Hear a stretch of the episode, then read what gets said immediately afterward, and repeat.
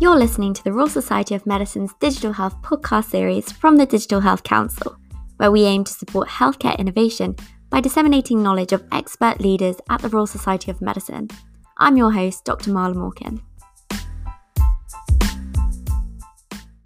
Welcome to another episode of the Royal Society of Medicine's Digital Health podcast. And today's is really a conversation between me and Dr. Charlotte Lee. And we're talking all things from what the future of digital therapeutics is going to look like. We're talking about the future of mental health care, the future of what is it going to be like to work as a doctor and as a healthcare professional as technology really enhances the space in the field. And Charlotte has such a varied background, and you can see it as she loops it into a lot of the answers because she's worked as a clinician herself. She's been working at NHS England as a Darzi Fellow, and she's worked at the Digital Health Accelerators and is now at Big Health as the UK director. So, really varied background. We touch on a lot of subjects, and I'm really excited for you guys to hear this episode. So, enjoy. I'm here today with Dr. Charlotte Lee, who I'm Hello. thrilled to be with. And I'm, I'm not going to try and introduce all the incredible achievements you've done, but if you could give our listeners a, a brief background as to, um, you know, you, yourself, and, um, and how you've kind of transitioned to really the the kick-ass woman that's solving digital health and health problems gosh what a welcome thank you so much for having me um, so to all our listeners i am charlotte lee and i speak three languages. I speak doctor i speak consulting and i speak digital health. So you know, I actually started off life as a ballet dancer, but we can talk about that another time.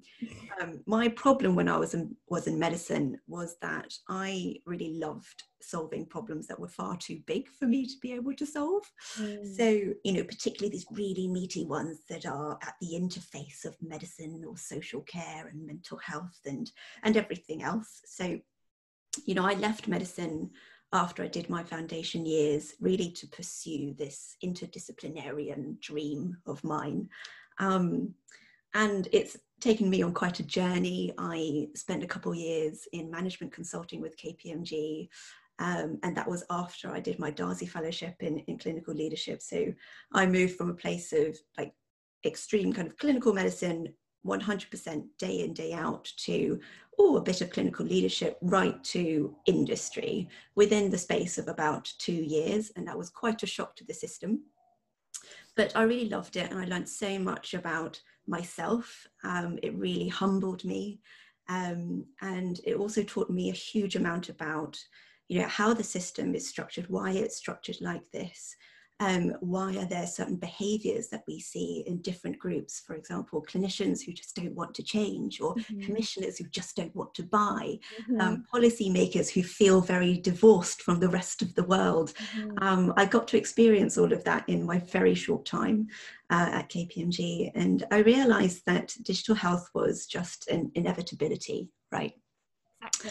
and i wanted to ride the wave probably much like you marla um, so I decided to make the leap. Um, I, I, moved into the AHSN world. I had the brilliant opportunity with uh, Digital Health London um, to essentially franchise their accelerator model. Um, how crazy is this? Moving from a purely consulting role to something where you're trying to franchise out a program to four different AHSNs, setting up these accelerators, supporting about 100 different uh, digital health companies. Um, and that really got me to really understand, um, still just 10%, you know, it's still the tip of the iceberg here. You know, the, some of the biggest challenges of implementing a digital health product, no matter how brilliant the founder no matter how brilliant the product um, is in the NHS, because it's just at the moment not set up for you know this brave new world that we are kind of hurtling towards at, at great speed. Um, so then, you know, to kind of cut a long story short, I then found myself with this opportunity to join Big Health, um, which I took with a flourish because I proudly say that I have applied to Big Health three times. The first two times I failed. really? I didn't know yeah. this. I didn't know this. I'd, I have known of Big Health almost from the get go. I heard of them when I was in medical school and I thought, gosh, what an amazing company to go and work for. I love the brand. I love what their mission is. I love what they're doing. I love the fact that you've got this dynamic CEO um, who was a patient and, you know, the the kind of lovely, gentle, but kind of conservative nature of um, Professor Colin Espie uh, kind of married up in this product. Mm-hmm. Tried to go for product manager roles. I have no technical expertise. Um, I think I tried to go for a, some sort of like sales role. No sales expertise either. So I finally got there through third time lucky. So keep on trying, guys. You'll get there. Um, and uh, I've been there for a wonderful one year. Uh, definitely, probably still in the honeymoon phase, but gosh, we've done so much, and I can't wait to talk to you all about it. This is it, right? It's it's just it's fascinating to see how much has been moving forward, especially in the last few months, but over the over the course of the year. And um, we were actually chatting beforehand about how um, how interesting it is that you know the world we're living in right now is just completely different to what I mean. If we if we had looked to where we would be now, and we're, we're recording this, uh, you know, in the middle of the pandemic, still we're still not done yeah. with it. So I, I mean, what do you think? How has things been changing your end in the digital health space? Oh my gosh. Um, if I told you that my business plan that I wrote just before the COVID 19 pandemic. So there I am, all naive, thinking, Duh, I'm building a team. I know what my roadmap is. You know, these are the milestones that I need to go for for the next year. February hits, pandemic happens, lockdown, everything gets upended. I basically had to rip up my business plan and start oh, from scratch. Um, which was absolutely fine. You know, nothing quite like a, a challenge to get a girl going. Um, but the the real key thing here was one the, the system change so we were talking earlier about just how much the system has kind of shifted on um, previous priorities. So if you think about what it was like before the pandemic you know funding was majority in acute care. It was very reactive. Hospitals had all the money. Ccgs were in deficit. Um, as we were coming into the pandemic, you know, this whole brave new world of ICSs were coming into the fore with, um, you know, a very steady state plan to try and invest more into mental health, you know, integrate local government and social care and public health and have this kind of whole systems, yeah. holistic, lovely kind of approach. That's definitely accelerated quite significantly, I would say. um, not, probably five years of work uh, and maturation in the system has happened within five months. And I'm genuinely not exaggerating there. Fantastic, isn't it? Uh, I, for, for our listeners, could you give a tiny bit of background as to what your core products were pre-COVID? Right. Oh yes, gosh. Um, well, the good thing is is that our products are the same. Hooray! That's one thing that is uh, the same um, regardless of where we are, uh, pandemic or climate change or otherwise. Um, so we have two products, Sleepio and Daylight, and these are digital therapeutics. So what do I mean by that? Um, so digital therapeutics put simply, is like a digital medicine. So you have software that treats a condition or a, or a symptom and it's packaged up in a really readily digestible digital format. Um, it could look like an app or it could look like a web based platform, but it gives you all the benefits of a medicine plus some. So, for example, it would treat your condition or your symptom, tick, but it also has none of the side effects. So, that's a winner not many patients can deal with the side effects, and we know there's a big problem with polypharmacy. But with the fact that it's a digital product, you can do fun, clever things in the actual experience. So you can put in behavioral nudges, um, you can collect data to track progress, you can be interoperable with various other digital products. So that dream of creating an ecosystem within healthcare can be really accelerated by um, digital health and specifically in terms of automating treatment, digital therapeutics. So that's a little bit around digital therapeutics, but what exactly is Sleepio? So Sleepio is a product that treats your um, poor sleep and your insomnia. Um, I'm very proud to say that we have 12 randomized controlled trials oh, um, to show gosh, effectiveness. It's ridiculous. Um, it is, it's a little bit ridiculous. Setting the pharmaceutical companies to shame I, here, we, I think we genuinely have more evidence than some pharmaceutical companies. Um, exactly. we've tested it in over 8,000 patients in that kind of clinical trial setting. Um, and currently, Sleepio is live within the Thames Valley, it's being prescribed by GPs, it's integrated into IAPT services. Um, and we've had some really promising results from that study. So we showed that we could save primary care costs in a health economic study that looked at real world data. So this was cash that was um, coming out from well, I wouldn't call it cash, it was resources related to GP appointments and medications. And we looked at it before Sleepio and we looked at it after Sleepio, and there was a demonstrable reduction in that cost curve. Um, so we're really excited about that. Um, but we're also really excited about the fact that it's super scalable. So we had this great opportunity during the pandemic to make it nationally available, um, which was nothing, it was something that I've always dreamed of. And it was always a bit of a, uh, I guess, like a, a moonshot in our business plan. but then it was rapidly, I guess, like lassoed and then brought down to earth. Um, so it's it's been amazing. We've managed to reach over 20,000 people within a couple of months. And just to give you a sense of scale, we that's more than the number of people that we reached in the Thames Valley over a course of 18 months, which is just fantastic and a real kind of testament to the partnership working with NHS England and Improvement and their people team. So big shout out to them. Um, but kind of like the just first person that's ever shouted out NHS England on a podcast. Hey, you know what? I'm all about championing like good practice and like you know innovative, creative teams, even within NHS England and improvement. um, so two minutes, I'm going to talk a little bit about Daylight. So very similar to Sleepio, it's a program um, that's got one RCT. It's very, it's still like the baby brother uh, of Sleepio but it's for worry and anxiety. So what we showed in the RCT was that um, users who had daylight had a 71% recovery rate compared to users who didn't, which had 33%. Um, so that's fantastic and always happy to, to share that paper around. But you know, in a similar vein to Sleepio, you know, daylight was also chosen to be nationally available, and it's just really um, you know if you kind of go back to that story of what has how has the pandemic changed everything for you it's kind of supercharged everything.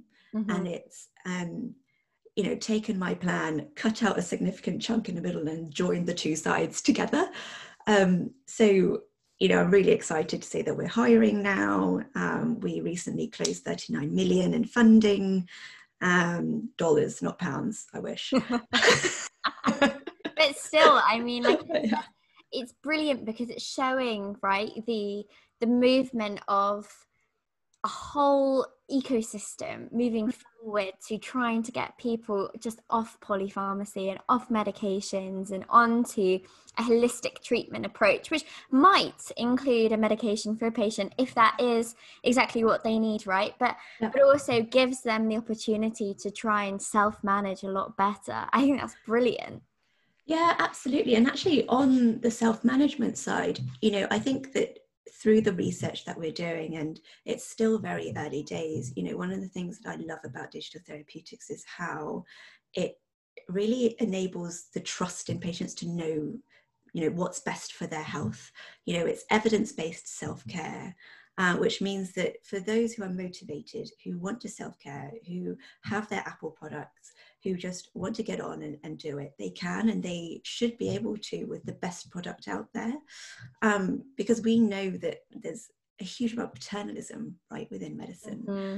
And there is still this expectation across healthcare systems, regardless of whether it's NHS or otherwise, that the doctor has to be in the room, regardless of um, you know what issue you have. You need to have a clinician there to guide you through um, whatever treatment plan it is. And I, I agree to a certain extent. I think you definitely need someone to oversee that.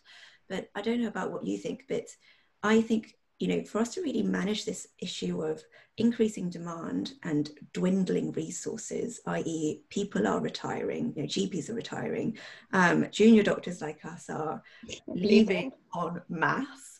You know, you have a you don't really have a sustainable model here guys for mm. your for, for workforce and managing that demand. So how do you think creatively um, to to treat to meet that demand? And first and more importantly how do you get over those in, like those biases and those really like held beliefs that there has to be a clinician there? Can we be a bit more creative about it?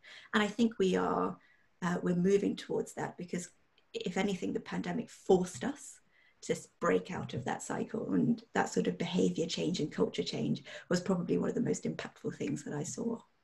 Do you know what? I I I completely agree because and it's really interesting because it's given me a lot of thoughts here what you're saying but I wonder what you of right is that with the with the digital therapeutics and with us able to enhance self-care a lot more do you think mm. the role of a doctor is going to change then Oh, absolutely. I mean, this was covered in the Topol review, which was, mm. you know, released a number of years ago.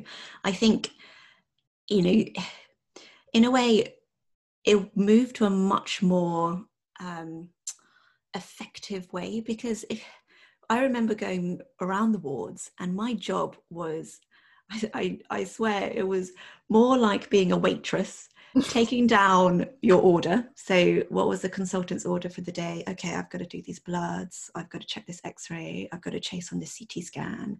And then I just need to be super organized in managing my, my beds, uh, i.e., my covers. Mm-hmm. And then I love end on the day uh, with very little to hand over so that, and, and you've got most of the stuff out the way so that the next day's plan can progress for the patient. Um, I just don't think that's the best way to use a doctor. You've just spent five, six years, right, within higher education. Um, and quite often you might have done a three year degree before that, done a ton of experience and work experience within hospitals. And I do sometimes wonder whether we should be working the intellectual capability of junior doctors more than their physical capability of running around a very large hospital with mm-hmm. lots of different sites, um, chasing up on essentially very administrative jobs. So it's really about that concept of enabling clinicians to work at the top of their license. Yeah. And taking out some of the workload from them that could just be automated. And that could be, you know, a very simple thing like if someone comes to you with a very clear problem like i can't sleep instead of giving them a pill that will worsen their sleep and give them side effects give them something that works and is instantly accessible. So that's kind of that's the sort of story that i want to be able to tell with with digital therapeutics and it's really interesting right because the technology we're using is nothing that cryptic right we're not no. like using blockchain and ai no. and everything we're doing it's simple accessible digital tools and yeah. I, I always say i love that analogy of the of the restaurant you know i always think of you know factory workers that they've been automated for years i mean mm-hmm. someone at the top realized this you know this isn't a sustainable model mm-hmm. is that automating the processes and moving factory workers to be able to you know be more of the managers Absolutely. And you know, um, I remember in consulting, we used to look at the NHS as a few years behind, or it's probably a, a, generation behind banking, where back in the day, for you to even deposit a check, you had to walk into a physical store, speak to the bank manager, right? You have to present them with the check, they have to check it, make sure that it's all legit, give people a few calls and then like put the money in your bank now everything is digital you know i i haven't walked into a bank for the last five years yeah. i use everything you know on my I, I have apps for everything and i have budgeting and i have shares and all these sorts of kind of technologies just kind of make it way more user friendly first of all and puts the power back into the hands of the consumer and I just love to see that power shift happen within medicine. But I, I, guess you know the most important thing here to, to note is that the, the role of the doctor will change but it, we're never going to get rid of that that role. Mm-hmm. you'll just become more upskilled. You'll probably become more digitally um, enabled and so education will have to change. Um, it'll probably require a lot more program management skills because you're suddenly taking a much more strategic um, role within your kind of multidisciplinary team and i can't wait for that that to happen because that's kind of what i really wanted to do when i left medicine. Do you think you'll go back?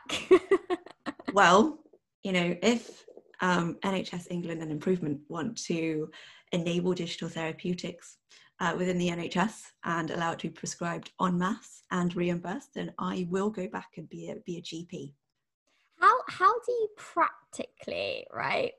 I I love it. I love your dedication to the NHS, but how do you practically prescribe a digital therapeutic? Oh, super simple. You text a patient with a link. Um, so it's amazing. The the technology is there, right, Marla? You said it beautifully beforehand. It's not like we're using anything particularly complex. Um, it's genuinely just a text message or an email it's the it's the interoperability that's the issue. So um, for example one of the the providers that we use um, has a great system. So you could set up a text message with a standard template um, and if you've rolled out with that gp practice they can just say that okay you know for this person with insomnia this is you code that person with insomnia. And because this service integrates into that practice, it means that when someone's prescribed a digital therapeutic, for example, with Sleepio, it gets coded back into the system. So it's all done automatically for you um, within seconds. So no paper, no like writing prescriptions, no signing of anything. And it's all within the digital ledger, if you like. Um, so yeah super super simple. You can do it in multiple different ways as well. You could do it where um, i mean the holy grail would be you know in that box in your epr system where you have to type in your drug. You type in a digital therapeutics name and it just comes down um, and then it's like a drug. But i think we're a little bit far uh, a, a little you know early for that in terms of where we are in the system and its maturity. I think we need to get the standards right first, but I can talk about that later. No, no, it's really interesting, right? Because you just think, okay, right, we've got all of these tools. We've got the patients that want it or are already using it. Mm. And then we've just got this disparity in the system where there's like, it's not linking up, right? So, and we're not enabling the, the healthcare professionals to be able to link it all up. So, you know, I, you must you must have loads of experience where patients are screaming out and asking for it. Like, what apps is what apps are good to try? You know, and then yeah, you, you yeah. you've got clinicians that kind of sitting there going, well, I don't know, I kind of heard of this app, but no, you've hit the hit the nail on the head really because one of the biggest enablers and probably you know the thing that's going to make digital therapeutics fly or fail is that education piece around why it's important to, to find something that has a, a, good clinical evidence base. Because to be very honest with you, um, you know, people don't use the people well people use the same criteria to choose a health app as versus any other kind of app so what it means is that you know if you're in a in, in a situation where you need a physiotherapy and it was in a digital space, you wouldn't particularly go to an app because it had the accreditations, uh, mm. because it said, you know, it's, you know, registered or sponsored by the Royal College of, of Physiotherapists, etc. You you literally choose it on, you know, how many stars it has mm-hmm. and the ratings and how fun it looks and the marketing claims, because that's ultimately what it is, right? It's just marketing claims. So I think there needs to be a much bigger education piece with consumers as well as clinicians around well how do you choose the right app or, or the right uh, digital therapeutic um, for a patient? And it, this requires industry to first of all mature and to be really clear that if they are claiming to manage or treat or solve any kind of condition they need to get regulated. So you know one lesson here is you've got to look out for a ce mark the second thing is to make sure that the claims match up to the evidence. So you got to look past that marketing and dig into the research. it takes a little bit of time, but there are organisations that are like out there, like the NHS Apps Library, which hopes to shortcut that process for mm-hmm. clinicians and, and patients. But I still think there's a little bit more to go. And I, I, I think of the um, do you remember during the pan- pandemic when it first started? I remember, I think it was Spotify, they started giving you educational podcasts and recommendations mm. that were almost like approved, that they knew were giving you relevant and um, up to date advice about the pandemic. And, you know, mm. even things online, they would say, they would have a little thing on a news article being like, this is out of date now, or, you know, this is from two weeks ago. But on the App Store, as you say, it's all kind of muddled into one. I wonder yeah. whether or not it's um, Apple and Google's responsibility to have a subsection very clearly laid out called validated health apps. I completely agree. Um, I cannot talk about any conversations that we might be having with Apple or Google, but you know, you're completely right. You know, we need to be evolving the whole sort of digital systems um, that we use to be able to accommodate for this new world. Um, and I, you know, I, I, guess I love the fact that it's whole systems change. You know, you have to change the NHS, you have to change hearts and minds, you have to put that education in, but you've also got to change industry um, it's a really meaty problem, which I guess kind of harkening back to my first point, it's, it's something that I'm super passionate about solving. and and whose whose responsibility is it to solve, right? Because I mean, yeah. Charlotte, you know, like if you weren't I around, I don't know. Yeah, it's that's a great question. Um, I I think that the NHS has a responsibility of setting those standards, of saying that, you know, we've spoken to clinicians, we've spoken to patients, we've spoken to people within the system, and they say that these are the things that make the most sense and matter the most for us. Um, and it should matter on behalf of you know the patient. So it has to be usable, it has to be safe in terms of their data, it has to work. Um, and in terms of the clinician, it's actually got to solve a problem that they have. So mm-hmm. either it meets a treatment gap or it helps to augment current treatment plans, helps save them time. And for the system, so, you know, ultimately, you know, a lot of these products have huge potential in saving money longer term and improving outcomes.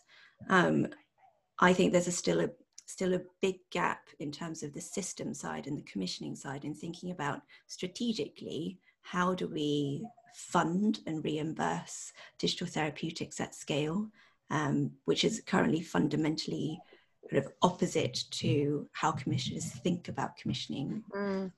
So, you know, there's there's a lot of criteria there. So I think it's not without you know without will within the NHS. I've spoken to a number of people within the NHS who believe the same thing. It's just that it's such a challenging problem to crack. Um, but you know, ultimately, you know, just going back to your question, you know, I do believe it is the NHS's responsibility to set those standards, and then it's for the providers in the system to take them up, disseminate them, make them really usable. Exactly, and I, I, I just, I just think that we have not we have not got a system in place yet that is just streamlined and easy for patients, providers, clinicians. As you say, we just need those standards. I want to focus in now on um, on mental health specifically because um, obviously your apps they're they're really targeting the holistic kind of you know the whole cycle of mental health from the sleep to the well-being and the anxiety and the worry and we it's it's no nothing new you know mental health um, diagnosis is on the rise. We've got yeah. a pandemic that has shifted people to um, be isolated. And what is the future of mental health treatments going to look like, Charlotte? How are we going to going to sort this out? Because are we are we in a state where we're going to have to be you know really turning to technology right here right now in order to save the system or i mean what's the what's the outlook looking like I think that mental health is going to become more and more digitized. And that's really kind of pithy of me to say. But what I actually mean is that um, it's not just going to be more digitized from an efficiency point of view, but it's going to start using more automation in the delivery of some of these uh, some of these treatments. And there is funding there as well. So, you know, harkening back to what it was like before COVID, you know, we st- spoke about it before, a lot of the funding was going towards acute trusts, but it's almost flipped on its head now. Mm-hmm. So the focus on mental health, and everyone's seen that public health graph where you know mental health need just goes up and up and up and continues way beyond the pandemic and we are seeing that now and we're only just kind of um, seeing the the initial effects of the pandemic on mental health so we can't really project that far ahead. Um, but we're also seeing the nhs flip the way that it thinks about mental health. So it's had it's got one of the most brilliant like programs in the world for primary care mental health called increasing access to psychological therapies uh, or iapt for short.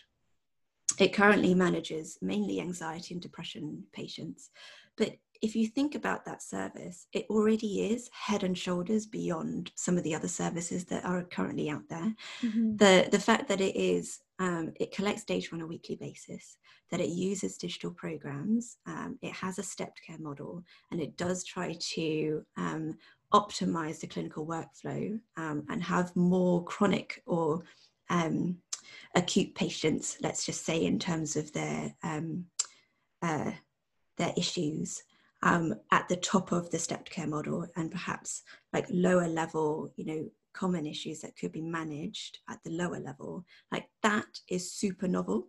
That currently doesn't exist anywhere else in the healthcare system. Um, and we know that the lead of the IAPT service is super digitally savvy and really wants to bring on board more digital products. So we know that it's you know, that in itself is going to become um, far more prevalent in use, particularly within primary care, as it starts to spread and expand into various other services and to link up with other services uh, more effectively. So I think the future is bright, to be honest. I think it's really exciting. I think um, that kind of that model of the step that stepped care model where you have you know almost automated solutions that can deal with tens of thousands of patients at the bottom and then you have a clinical governance structure that allows patients that have um, worse and worse um, degree of issues get stepped up the model mm-hmm. to be treated by uh, more and more uh, i guess like expert clinicians like that would be amazing to see within the NHS and certainly would be a blueprint for any kind of international expansion. Like I'd personally, you know, NHS England and Improvement would love to franchise out the IAPT to, to, the Americas. I mean, it's it's it's a great system, um, and you know, it, it produces outcomes ultimately. Exactly, and uh, do you know what? It, it would also make a referral it would it would change the way that that looks as well right? Because you're doing it step by step. We're not doing unnecessary referrals. We're not doing things like referring to pain management because it has the word pain in. Uh, yeah. uh, we're actually treating the patient holistically from day one giving them the tools. I think it i think that you're right i think it's super exciting um, look, I, I've I've had such a lovely conversation with you today, and um, I I kind of likewise. I, I kind of want to end it with um, with just asking you really. I mean, what do you personally think? You know, um, that digital health is gonna um, is gonna do for patients. I think that's the main thing, right? How's it gonna look for patients in the future? I think that in the future, when we become uh, slightly more frail and we're in need of the NHS's services, it will look completely different. We'll have so much more choice around the treatments that we, we get. We could have apps, we could have web based programs, we could go to the library, we could go to our clinician, we could go to a social prescriber. And that's brilliant because each one of us has different needs that could be met by these different options it's going to be far more accessible.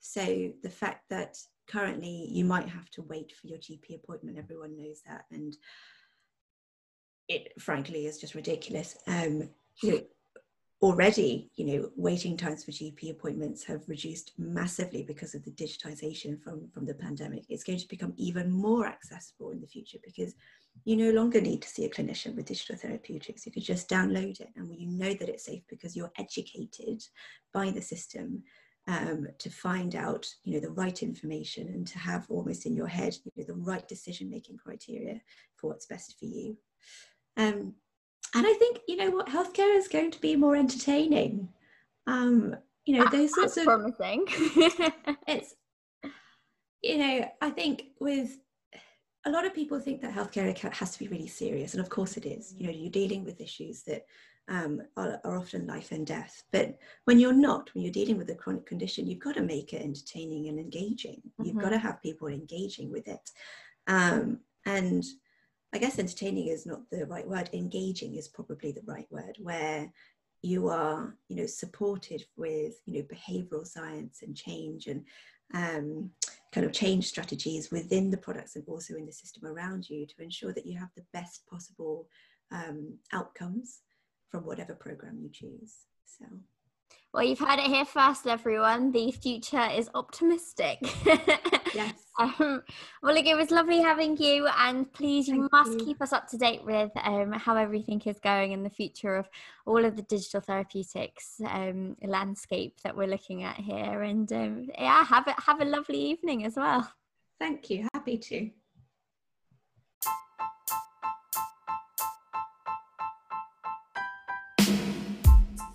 Thanks so much for listening to this episode of the Royal Society of Medicine's Digital Health podcast series. I really enjoyed talking with Charlotte today, and I hope you guys enjoyed listening too. If you would like to learn more about what we talked about today, or if you'd like to just learn more about in general what the Royal Society of Medicine's Digital Health Council is up to, then please click the link in our bio. We've got a whole bunch of webinars and events coming up um, in the future, and we would love to see you there. Bye bye for now.